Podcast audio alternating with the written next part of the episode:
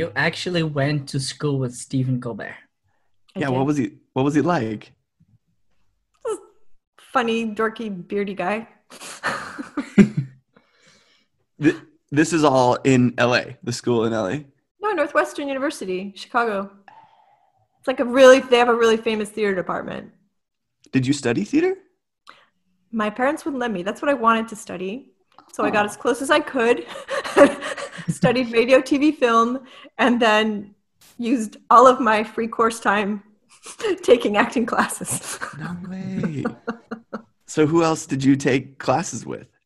What's his face? Schwimmer, who played Ross in Friends. I actually stage managed a show that he was in.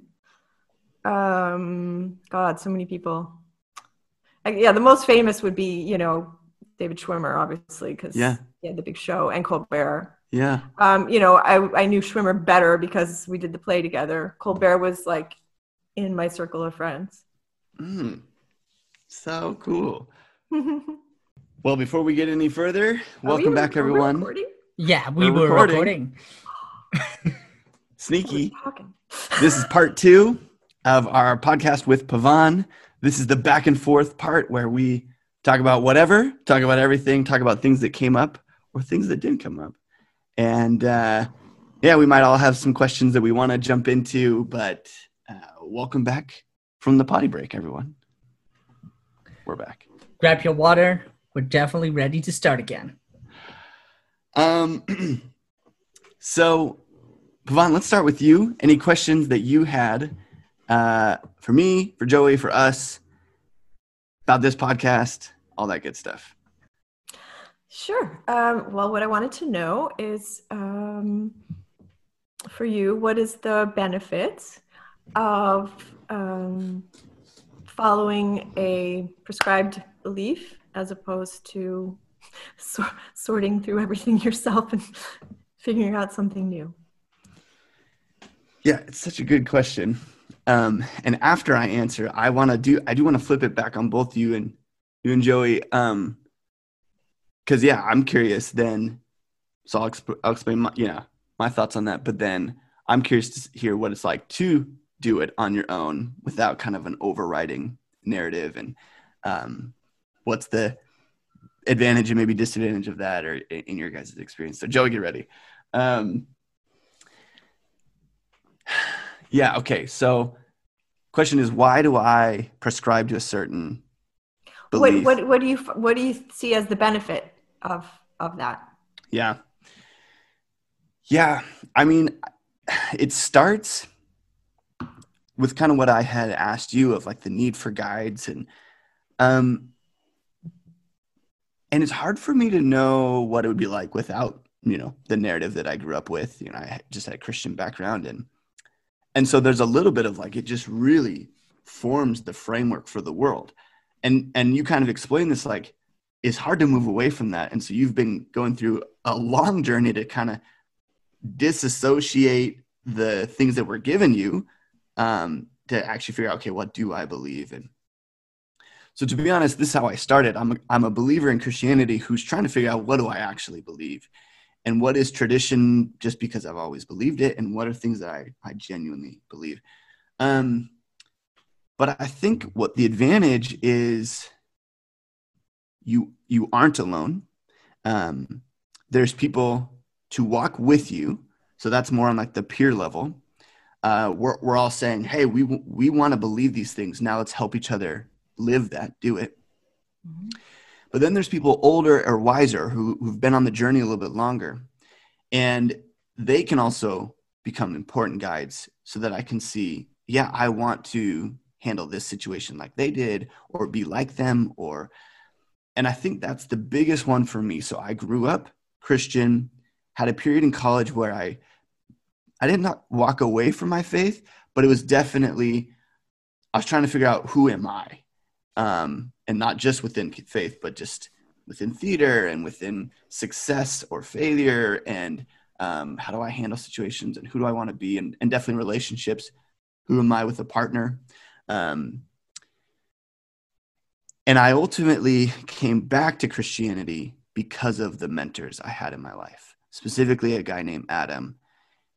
And the thing that I felt, I don't know if you can relate to this, but a lot of my Christian walk, I felt like I'm living a double life. I'm playing by the rules and how I want people to perceive me as a Christian. And then I've got my inner world, kind of like the inner voice, like what you said, but there's a whole bunch of guilt there because these things don't seem to match up. I present pretty hard, put together Christian. I feel inwardly, shame about sexuality that is, I'm a young man, whatever, or thought life, and then it's easy for me to start to think through, if people really knew me, they wouldn't love me, or they wouldn't like me. And with Adam, I started to see a consistency, or so it seemed to me. He was more of a grounded person, and I was constantly just all over the place. And I got to see him with his wife and see him with his kids, and his life became very attractive to me. I was like, I want to be like Adam. And then that's just kind of true throughout my whole life. That there's people that I want to, it's like, I want what they have. I want to be like them.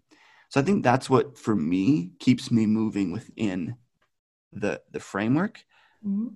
But you could easily argue it's just a feedback loop. And I see the people within the loop who I want to be like. And so it keeps me in the loop. And I don't know what to do with that quite yet. I think when I have friends outside the loop, which is why I really appreciate Joey and I really appreciate you and improv friends who start to challenge what I believe, that's helpful, because then it rattles me a little bit and starts to make me think through, okay, so why do I do this and what do I believe in? Yeah, I don't know if you can relate to any of that. Totally. I don't. You don't, Joey? Yeah. So let's flip it. So Joey, what has it been like going through without any framework and trying to figure out spirituality and stuff? I told you, man, I'm in therapy. No. All jokes aside, of course, like it's so different because you don't have groups. You can get mentors, but I feel like that's happening at this age and not when I was younger. So yeah, you go through it alone, but you make friends. And I think, instead of looking at the group, you're looking at so for me, especially right now, my closest friend, Tanya, I really look up to what she does. Like, she's now 30, just bought her first house, has been in a relationship for the last 12 years.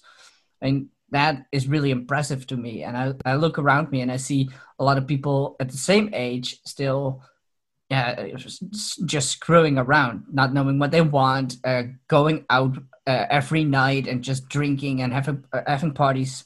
Maybe not every night, but and I feel like there's such a big difference because, especially with you knew from a fairly very young age compared to most people. Like, I want to get married, I want to do this, I want to follow a certain pattern, and I feel like that's, especially with religious people, I think that's very normalized. And for us, it's like, oh, if you get kids before 30, maybe that's a bit young. Or if you get them later, it's like, maybe I'm an old parent. Really differs. And I feel the big difference for me is like, I just try to follow what's the wisest route, so to speak. So I look to you and I'm like, oh yeah, that's a really good framework. I really like what you're doing. And I want to implement certain parts in my own life. So Joey, does it feel either lonely or aimless? I think neither. I think it just takes a little bit more time to figure out how to do things and learn from certain people. Not necessarily only in your own circles, but I also learn a lot from people online. So I am a big fan of Tim Ferriss. He interviews a lot of people that are successful in their own rights. And I feel like I learn a lot from that as well. So I'm searching for my own mentors. So it's not necessarily lonely, only I need to expand my own view a little bit more. And then for you, Pavan, does it feel like wasted time or like that you got really screwed up within the framework, and then finally you're kind of like overcoming the mess that was made within your Christian background, or does it feel like how would you describe kind of that finding your own way within the framework kind of thing? Well, for me, no, I don't think I was like screwed up really, because by nature, I've always just been very independent. So like, say, like, whereas you, for example, have, I think most people have the need for that group, that community. I've never really had that. Like, so I don't need like a club to pray. I'm perfectly comfortable doing it by myself. And I've also just always had like a very inquisitive nature. And so if something interests me, I will just go to town and read everything I can find about it, which is what I did. Mm-hmm. I know that not everyone is like that, nor do they want to spend the time doing what I did. But so for me, that's really how this all came about. Just the fact that I'm willing to go it alone, and I'm very, I guess I'm fussy. So in that I want it to be perfect and perfectly tailored to me. So really, you know, there is no one size fits all religion, as I found. So that's why I made a quilt and I love that. Created my own, but I it's certainly not the easy, no work way of doing it. It just, that was my personal preference. But if you don't want to devote a lot of time and energy on reinventing the wheel, and you find a belief that feels good to you, then I also, you know, applaud that, as long as that belief isn't like, you know, leading you to blow people up or send them to hell, you know, then, I'm with that.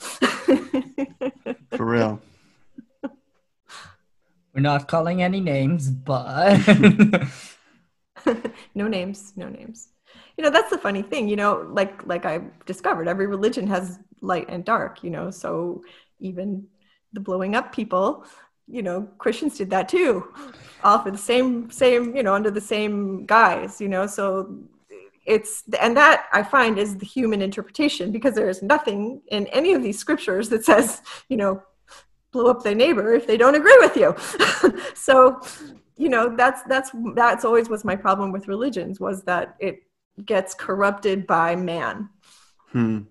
Yeah, I totally get that, because I've been reading a book called Stamped from the Beginning, and for the Christian culture and religion, that is such a dark page to read, to be honest. It's not about religion, it's about how racism in America actually started through slavery.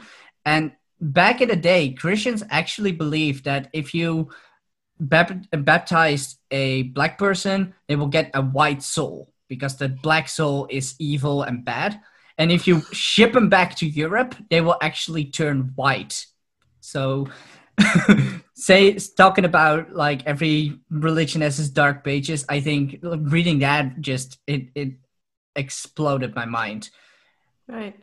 And so I say Christian, but they don't really say Christian, they just say, they just talk about religion. It could be Catholics, who knows? Well, I think America was mainly Protestant, but that's the thing, and that's the trouble I had, which I've now passed, was disentangling that from the original intent of the religion, and knowing, you know, they're not still doing that, you know, and the people, you know, I've known lovely priests, and, you know, you have to just, if you focus on the good part, and that's the part that you focus on and take into your own heart, into your own life, and horrible. It was horrible. And I wish they would apologize, but it's not now. And it's not really the heart of the religion. I really appreciate that. Yeah, no, I totally agree. And I think even just on a personal level, I'm working through how to, it seems like there's within any religion, there's like the playing by the rules side, and there's the finding your inner voice, inner connection, inner relationship with you and God. And so sometimes the rules or the framework, it can help you help paint the picture of how God is. And so like, you know, I don't know, the Christian God created the entire world. It didn't just happen. And it didn't happen out of bloodshed, which is some of the, you know, like maybe Greek mythology, like these gods killed these gods, and out of that came this, whatever that. So that gives you a glimpse of what God is like. So he's infinite. He wasn't created. He was beyond time and space and all that stuff. So you can kind of, the framework helps paint the picture of who God is and how you're supposed to interact with the world and how the world works. But it's really easy to just play by the rules, to just have your whole existence be, I'm going to be a religious follower and do all the things and have that be how I'm liked. It's like due to your performance. And then there seems to be a transition that needs to happen of finding your value, not in your performance, but in the connection and that simple relationship with God, which is the intent of Christianity, but then it's really easy to lose it for the sake of all the rules. And I think that is where I'm at, and I'm not even fully there yet because the rules are easier. That's the hard thing, is the rules are more tangible. Say my Hail Marys, do my rosary 5 times, sins are absolved, right standing before God. But on the side of relationship is this need for trust of the universe, of God, and moving into a place of faith of like, what God says about me is true despite how I feel. Maybe I feel ashamed or unworthy or something. And that's that inner voice. That's the God saying, you are loved and I made you and I made you well. And so even in like my morning routines, rhythms, it's still so easy for me to go into performance mode. What do I have to do today? And what do I need? What expectations do I need to meet? As opposed to taking some moments to still my heart or my mind and receive from God how he feels about me, which is always loving. It's always welcoming. But sometimes I can feel a little like squirmish. I'm just like, yeah, but give me some things to do so I can show you how awesome I am. Tell me how to be awesome. So I think that's an aspect of like maturity within your belief that I don't even know if everyone gets there. It's a hard place to be. I think it'll take me a long time because performance-driven relationships is just so much more tangible. Well, isn't that really the difference between the sheep and the leaders? I mean, there are the ones who mindlessly follow, and then there are the ones who think a bit more, and those become the great, you know, Christ, great philosophers, even people who've risen in the church who are, you know, or the saints, you know, those are people who did exactly what you're saying, who like, okay, this is the framework, but how can I take that a step further and not just blindly and not think about it? It's like you said, it's super easy to just, okay, I just have to do this and I do this prayer and it's all good and I don't have to think about it. Yeah, and then it's like a treadmill. You're just like, I got to keep on, you know. But you'll have a far richer experience if you do like what you said, which is, and also go beyond that. Absolutely. Super cool. Yeah, thanks. Scott, the first time I ever saw you, all I could think was, I know this person, I've seen him before, he's a famous actor. What? Now I find out, you know, you're not. But I wanted to tell you that I can always see. I can see a person's purpose.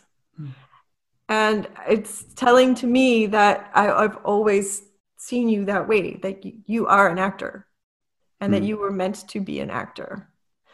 And I just wanted to tell you that because, yeah, you even your voice. It's like, I know your voice. I know it's like I've met you before or seen you in a movie, but I haven't. Wow. Yeah. Dang. And you should maybe try doing voiceovers to start with, because you've got that voice. You know, like those voices you hear in video games and stuff. You could totally do that. Oh, yeah, definitely. What kind of video game should I do? I don't know. Oh, there's man. All kinds of video games. Yeah. Actors. Give me a few days to think about that. Joey, let me know. Wow, Pavan, I really appreciate that. And it's so great. Yeah. I need to keep hearing it because I think you guys can all relate to like self-doubt, but it's just so funny how easy it is to just be like, oh, well, I'm not an actor because I'm not acting currently, or, and to just really lose sight of that purpose, like what you're saying. Don't. You're a born actor, and you have I guess what I'm trying to say is you have that thing, you know, that whatever Brad Pitt has, or the people that have that extra little quality that can shoot them. You have that.